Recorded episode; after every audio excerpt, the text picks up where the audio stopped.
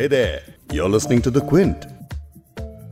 Supreme court chief justice Ranjan Gogoi 17 नवंबर को retire होने जा रहे हैं। 15 नवंबर उनका लास्ट वर्किंग डे था। नॉर्थ ईस्ट से पहले chief justice of India Ranjan Gogoi पर ये स्पेशल पॉडकास्ट आप सुन रहे हैं। क्विंट हिंदी पर मैं हूँ फबीहा सैयद। सीजेआई रंजन गोगोई का कार्यकाल करीब साढ़े तेरह महीने का रहा। इस दौरान उन्होंने कुल सैतालीस फैसले सुनाए। इनमें से कुछ ऐतिहासिक फैसले भी शामिल हैं, लेकिन सीजेआई बनने से पहले भी एक बहुत ही ज़्यादा इंटरेस्टिंग करियर उनका रह चुका है। मार्कांडे कार्जू को कंटेम्प्ट नोटिस देने से लेकर एक ऐसी प्रेस कॉन्फ्रेंस रखना, जिसमें उन्होंने सुप्रीम कोर्ट के ही प्रोसेस पर सवाल उठाए। ये कोई बहुत ही स्ट्रॉन्ग प्रोफेशनल ही कर सकता है। खैर सीजेआई गोगोई एक लेगेसी छोड़कर रिटायर हो रहे हैं, और हमें उन्हें किस तरह याद करना चाहिए। इन तमाम बातों के लिए आज बिग स्टोरी पॉडकास्ट में मैं बात करूँगी वकाशा सचदेव से। वकाशा द क्विंट के लीगल कॉरेस्पॉन्डेंट हैं लीगल एडिटर हैं। इनके इन्वेस्टिगेटिव रिपोर्टाज आप क्विंट हिंदी और द क्विंट की वेबसाइट पर पढ़ सकते हैं। और इस वक्त वकाशा मेरे साथ हैं। थैंक यू वकाशा वक्त देने के लिए। सीजेआई गोगोई को जब हम याद करेंगे तो हम किन किन चीज़ों की वजह से याद कर सकते हैं ये काफ़ी इंटरेस्टिंग क्वेश्चन है सवाल बहुत लोडेड सवाल है जैसे कहते हैं yeah. क्योंकि uh, शुरू में जब वो सीजीआई बनने से पहले सीजीआई गोगोई का एक एक्चुअली जो जब वो जस्टिस गोगोई थे उस टाइम yeah. उनका रेपुटेशन ये था कि वो बहुत नो नॉनसेंस जज है थोड़ा स्ट्रिक्ट थे वो जाके उनका रेपुटेशन था कि अगर तुम जाके उनके कोर्ट में तुम लेट हो या तुम्हारी फाइलिंग्स ठीक नहीं है तुमने ठीक से आर्ग्यूमेंट नहीं बोला आपको काफ़ी प्रॉब्लम हो सकता है कोर्ट में जाके। और ये अच्छी चीज़ है क्योंकि एक्चुअली क्या होता है बहुत टाइम क्योंकि डिसिप्लिन कम होता है तो केसेस भी लंबे चल जाते हैं प्रॉब्लम्स होते हैं। तो सीजे गोगो का ये होता था कि वो बहुत नो नॉनसेंस जज थे वो अगर कुछ गलत था कुछ खराब था वो पॉइंट आउट करते थे। जैसे जब एक रिटायर्ड जज मार्कांडे काटजू ने जाके बहुत उन्होंने सीजे गोगो और कुछ और जजेस के एक जजमेंट को क्रिटिसाइज किया था। उन्होंने बहुत काफ़ी स्ट्रॉन्ग लैंग्वेज में बहुत कड़क लैंग्वेज में जाकर उन्होंने बताया ये गलत है वो गलत है। उन्होंने ऐसे कैसे बोला? तो एक्चुअली सीजीआई गोगो ने मार्कंडे सॉरी जस्टिस गोगोई थे उस टाइम उन्होंने मार्कंडे काजू सुप्रीम कोर्ट के जज थे उसको कंटेम्प्ट नोटिस भेजा था कि अभी तुम कोर्ट में आ जाओ। अब इससे थोड़ा आपको पता चलता है कि वो कैसे जज थे। दूसरी चीज़ जो आ, ये इस, उनके आने से पहले उनके सीजे बनने से पहले दूसरी चीज़ जो हमें पता था वो ये था कि आ, उन्होंने एनआरसी मैटर को पूरा जो अभी चल रहा है उन्हीं के वजह से हो रहा है एक्चुअली क्योंकि ये गवर्नमेंट का प्रो, प्रोग्राम नहीं था एक्चुअली hmm. क्योंकि एनआरसी तो असम में बहुत देर से चल रहा है रिक्वेस्ट. और फिर फाइनली कोर्ट में जाके जब ये केस चल रहा था कि जो सिटीजनशिप एक्ट है हमारा उसमें एक क्लॉज होता है असम के लिए जो दूसरा है और और कई जगहों से तो उसके अगेंस्ट एक केस चल रहा था और उसके बेसिस पे गो, सीजे गोगनी बोर्ड पर इसमें तो एनआरसी की ज़रूरत है तो फिर इसलिए एनआरसी करो और उसके वजह से पूरा एनआरसी प्रोसेस जो अभी हुआ है उसके वजह से हुआ। और उसके बाद, उस टाइम तो वो जस्टिस नारिमन के साथ बैठे हुए थे और उन्होंने ये जजमेंट किया था। उसके बाद सी जी गोगोई दूसरे जजेस के साथ बैठ के ये उन्होंने पूरा प्रोसेस चलाया था कि कब होगा कितने टाइम लगेगा। दूसरी चीज़ जो सी जी बनने से पहले हमें पता था उनके बारे में वो ये था कि वो आपको याद होगा एक जजेस का प्रेस कॉन्फ्रेंस हुआ था। जनवरी yes. 2018 में। तो वहाँ पे ये बहुत इंपॉर्टेंट चीज़ था वो चार सीनियर जजेस जो थे उन्होंने जाके एक प्रेस कॉन्फ्रेंस किया था जस्टिस चलमेश्वर के घर पे। hmm. और उन्होंने बोला था कि यहाँ पे उनको बहुत कंसर्न्स है कि सुप्रीम कोर्ट का जो एडमिनिस्ट्रेशन है वो ठीक से नहीं चल रहा है। कुछ प्रॉब्लम्स है कि कैसे केसेस को असाइन कैसे जा रहे हैं। hmm. और उस time in fact C J Gogoi से पूछा गया था कि क्या ये जज लोया केस के बारे में और उन्होंने बोला था हाँ। तो ये इस टाइम काफ़ी लोगों को पता चला होगा कि सी जे ये जस्टिस गोगोई कौन है। वकाशा इसी प्रेस कॉन्फ्रेंस के बारे में मैं चाहती हूँ कि आप और बताएँ क्योंकि इस अनप्रेसिडेंटेड तरीके से जो रंजन गोगोई और उनके तीन कॉलीग्स ने बेंचेस को केसेस अलॉट करने के, के के बिना पर जो सवाल उठाए तो इसे ज़रा डिटेल में और बताइए क्योंकि इसके बाद रंजन गोगोई के जो एलिवेशन था उसको लेकर खूब चर्चा हुई थी। क्योंकि उन्होंने ये जजेस प्रेस कॉन्फ्रेंस में पार्ट लिया था और ऐसे लगता था कि ठीक है गोगोई जो है वो एक एंटी एस्टेब्लिशमेंट जज भी हो सकते हैं। अगर उनको लगा कि कुछ गलत हो रहा है वो बोलेंगे। तो ऐसे काफ़ी रूमर चला था कि शायद से वो उनको सीजीआई नहीं बना देंगे क्योंकि उस टाइम जो सीजीआई थे दीपक मिश्रा बहुत उनके अगेंस्ट सवाल पूछे गए थे कि वो क्या गवर्नमेंट से कॉम्प्रोमाइज़ हुए हैं नहीं हुए हैं उनके क्या वो ठीक से एडमिनिस्ट्रेशन कर रहे हैं। ये सवालों के वजह से उनका एक अटेम्प्ट भी हुआ था उनको इम्पीच करने के लिए पार्लियामेंट में अगर आपको याद होगा। तो आ, उस टाइम ऐसे लग रहा था कि एक थोड़ा गवर्नमेंट का पुशबैक है पर आ, अभी तो वो टेंशन हुआ था काफ़ी कि यहाँ पे सी सीजे गोगोई शायद से सी सीजे नहीं बनेंगे। और एंड में फाइनली गवर्नमेंट ने उसने उन्हीं को सी सीजे अपॉइंट किया था दीपक मिश्रा जो उन्होंने उन्हीं को रेकमेंड किया था और एंड में बहुत स्मूथ चला था। उस टाइम तक सब सब बहुत रूमर्स चल रहे थे कोर्ट के कॉरिडोर में, सब कह रहे थे क्या बनेंगे, क्या नहीं बनेंगे, क्या जस्टिस सिकरी को बनाएँगे क्या इसको बनाएँगे क्या उसको बनाएँगे एंड में फाइनली सब ठीक चला था। तो सी जे आई गोगोई के सी जे आई बनने से पहले की कहानी आपने सुन ली है, लेकिन सी जे आई बनने के बाद और अभी जो आखिरी के दस दिनों में उन्होंने पाँच बड़े फैसले लिए हैं। सुनने में ऐसा लगता है कि आखिरी के जो दस दिन हैं और पाँच फैसले हैं, उनमें रिव्यू पटिशन्स भी हैं।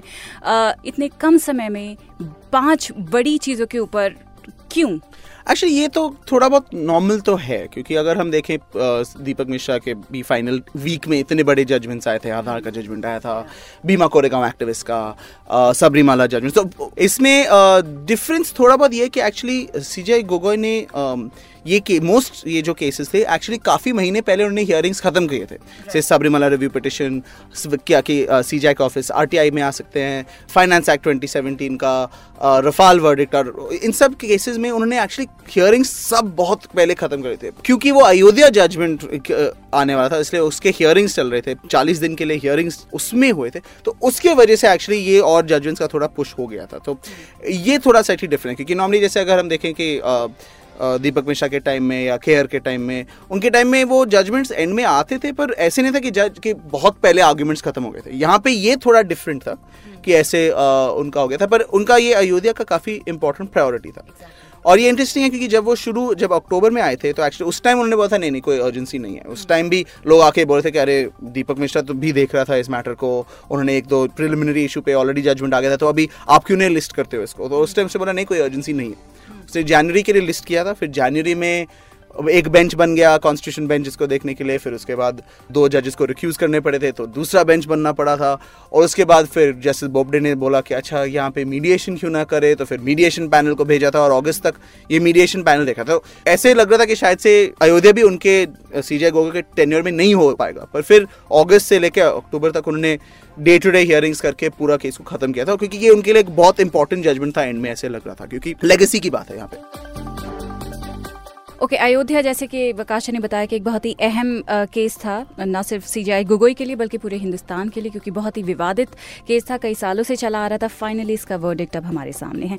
वकाशा इसके अलावा और क्या क्या बड़े केसेस हैं जिनकी वजह से हम सीजीआई गोगोई को याद करेंगे? वो भी बताइए। सीजीआई गोगोई के टेन्योर में एक्चुअली उतने लेवल का सिविल लिबर्टीज में इशू में उन्होंने कोई रूलिंग नहीं किया है। ऑब्वियसली अयोध्या मैटर सबसे बड़ा है। उन्होंने बोला कि हिंदू पार्टीज़ को उन्होंने ये दिया है मुस्लिम पार्टीज़ को सेपरेटली पाँच एकड़ का लैंड दे दिया है। इंपॉर्टेंट चीज़ है कि उन्होंने यहाँ पे स्लाइटली डिफरेंट तरीके से किया। जैसे इलाहाबाद हाईकोर्ट ने जब ऐसे किया था कि तीन तीनों पार्टीज़ में बांट के कर लो उन्होंने पूरे आ, आस्था के बेसिस पे उन्हें जजमेंट दिया था। यहाँ पे कोशिश तो है एटलीस्ट कि यहाँ पे एविडेंस को देखे लॉ को देखे और उसके बेसिस पे जजमेंट दे। तो इसका इंपॉर्टेंस हो सकता है कि अगर हम आगे भी ऐसे सिचुएशंस देख ले और सब केसेस में देख ले तो फिर आरटीआई एक्ट वाले जजमेंट काफ़ी इंपॉर्टेंट है। एक चीज़ है क्या, क्योंकि उन्होंने बोला कि अब सी का जो ऑफ़िस है, वो आरटीआई के अंदर है। इंपॉर्टेंट चीज़ ये है कि इसके वजह से अब अगर आपको किसी, कोई भी एडमिनिस्ट्रेटिव बात के बारे में सुप्रीम कोर्ट से पूछना है, जो सीजीआई के ऑफ़िस से हुआ था, आप उसके लिए आप इन्फॉर्मेशन पूछ सकते हो आरटीआई से। एक इंपॉर्टेंट चीज़ जो ये लास्ट वाले जजमेंट्स में आए थे, वो था फाइनेंस एक्ट 2017 के बारे में। तो अगर आपको याद होगा फाइनेंस एक्ट 2017 में अरुण जेटली जब फाइनेंस मिनिस्टर थे, उन्होंने बहुत नई चीज़ें लाई थे, जैसे इलेक्ट्रल बॉन्ड्स लाए थे, उन्होंने पूरा जो हमारा कॉपरेट फंडिंग है, उसको चेंज कर दिया था पोलिटिकल पार्टीज़ के लिए। तो ये मामला को लेकर सुप्रीम कोर्ट में गया था और कोर्ट ने बोला कि ये इंपॉर्टेंट चीज़ है और अगर हम देख लें कि पुराने जजमेंट्स में इसको कैसे ट्रीट हुआ, वो ठीक से नहीं देखा है। तो इसको एक बड़ा बेंच को देखना पड़ेगा। और ये इंपॉर्टेंट है क्योंकि आधार एक्ट में ये एक बहुत इंपॉर्टेंट इशू था कि लोगों ने बोला कि आधार एक्ट तो मनी बिल के तौर से पास हुआ तो राज्यसभा ने उसका कोई स्क्रूटनी नहीं किया। अब उसके वजह से अगर और फिर लोगों ने बोला था कि ये आधार एक्ट देखो इसलिए अनकॉन्स्टिट्यूशनल है क्योंकि वो गलत तरीके से पूरा एक्ट को पास किया गया तो मेजोरिटी जो जजमेंट था आधार एक्ट में उन्होंने बोला कि नहीं ठीक है ये गलत चीज़ थी पर आ, हम क्या करेंगे जो नॉन मनी बिल वाले चीज़ें उसको काट लेंगे और जो मनी बिल वाले चीज़ें वो रख लेंगे। पर एक्चुअली जो सी जे गोगोई ने दूसरे जजेस ने जो किया है इसमें, अभी जो नए वाले केस में, उन्होंने बोला कि ये शायद से गलत है। तो अब ये इंपॉर्टेंट है क्योंकि आगे जाके ये भी हो सकता है कि आधार एक्ट को फिर से देखना पड़ेगा कि ये ठीक था या गलत था। तो that is the last big case अगर हम देख लें उनका। वकाशा मैं कंट्रोवर्सीज के बारे में बात करना चाहती हूँ। उन्होंने इतने अहम केसेस के ऊपर फैसले सुनाए हैं।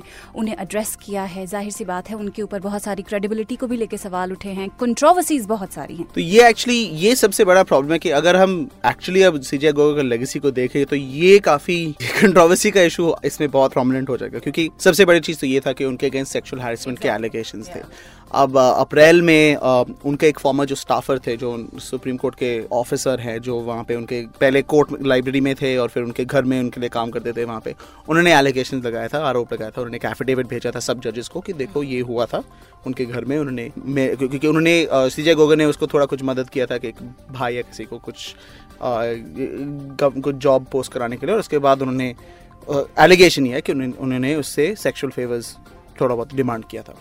अब ये जो मैटर हुआ था, कुछ एलिगेशन कभी कभी हुए हैं टाइम पे जजेस के अगेंस्ट सेक्शन हरासमेंट के, जैसे अशोक गांगुली जो जज थे पहले सुप्रीम कोर्ट के, पर सीजीआई के अगेंस्ट ऐसे नहीं था कभी। और एक बहुत डिटेल था ये, ऐसे ही नहीं था कि किसी ने एक न्यूज़पेपर रिपोर्ट में दो लाइन देके छाप दिया था। हम्म। उसने पूरा एक एफिडेविट भेजा था उसमें डिटेल्स है कि ये एविडेंस है वो एविडेंस है। सबसे ज़्यादा प्रॉब्लम ये है कि ठीक है अगर ऐसे केसेस में तो फिर इन्वेस्टिगेशन होना चाहिए देख लो कि कौन सही है कौन गलत है। प्रॉब्लम यहाँ पे ये था सबसे बड़ा प्रॉब्लम था कि उन्होंने जाके जो प्रोसेस किया था इसको एड्रेस करने के लिए अपने आप को डिफेंड करने के लिए क्योंकि उन्होंने क्या किया था कि सुबह को जब ये निकला था कि ये सब हुआ है इमीडिएटली uh, एक बेंच स्पेशल अर्जेंट बेंच को कॉन्स्टिट्यूट किया था कोर्ट में सुप्रीम कोर्ट में। उन्होंने फिर जाके वो खुद उस बेंच पे बैठे हुए बोल रहे थे कि यहाँ पे जुडिशरी के इंडिपेंडेंस के अगेंस्ट थ्रेट चल रहा है थ्रेट है ये। ये कंस्पिरसी है उन जुडिशरी uh, को अंडरमाइन करने के लिए और सीजीआई के ऑफ़िस को अंडरमाइन करने के लिए। तो सुप्रीम कोर्ट का जो इंटरनल कंप्लेंट्स कमेटी आईसीसी जो विशाखा कमेटी की तरह जो है जो सब ऑर्गेनाइजेशन में है वहाँ पे उनका सिस्टम थोड़ा डिफरेंट है। वो जजेस के लिए वो नहीं अप्लाई होता है। एक स्पेशल कमेटी सेटअप करना पड़ता है। उसके लिए। तो फिर एक थ्री जज पैनल को सेटअप किया गया था। उन्होंने फिर उनके जो प्रोसेस थे, उसमें बहुत प्रॉब्लम्स थे कि वो उनको वो जो कंप्लेनेंट जो महिला है, उनको लॉयर लाने के लिए परमिशन नहीं दे रहे थे। वो उनको डॉक्यूमेंट्स जो, जैसे दिन के जो टेस्टमनी थे और रिकॉर्ड्स थे, वो नहीं दे रहे थे हर दिन के बाद। तो काफ़ी प्रॉब्लम्स थे उसके प्रोसीजर में और फिर एंड में उन्होंने क्लीन चिट ही दे दिया सी को। पर किसी को अभी तक वो रिपोर्ट का तो देखा ही नहीं है कि उन्होंने क्या एक्चुअली क्या लिखा है उसमें। वकाशा, एक और सवाल ये पूछना चाहती हूँ आपसे कि बहुत सारे केसेस को लेकर डिले हुआ है। उस पर भी सवाल उठे हैं कि भाई सी जे आए हैं, इतने प्रोएक्टिव हैं बाकी मामलों में, लेकिन उन मामलों के की जब बात करें, जिनके बारे में आपसे बात करूँगी अभी, उसमें इतना डिले क्यों? तो एक्चुअली ये दिस ये बहुत इंटरेस्टिंग सवाल है, क्योंकि जब वो आए थे ऑफ़िस में, उन्होंने पूरा बहुत मैं यहाँ पे पूरा जो पेंडेंसी है डिले है, उन सबको टैकल करने के लिए ये मेरा प्लान है, ये इसको केसेस को जल्दी से सुनेंगे, जल्दी से जजमेंट देंगे। यहाँ पे दो एग्जाम्पल्स बेस्ट है इसको समझाने के लिए। एक था, अगर आपको याद है CBI versus CBI Alok Verma जो डायरेक्टर थे सीबीआई के, उनको लीव पे भेजा गया था गवर्नमेंट ने क्योंकि वो राकेश अस्थाना जो उनके डिप्यूटी थे, उसके अगेंस्ट इन्वेस्टिगेशन कर रहे थे।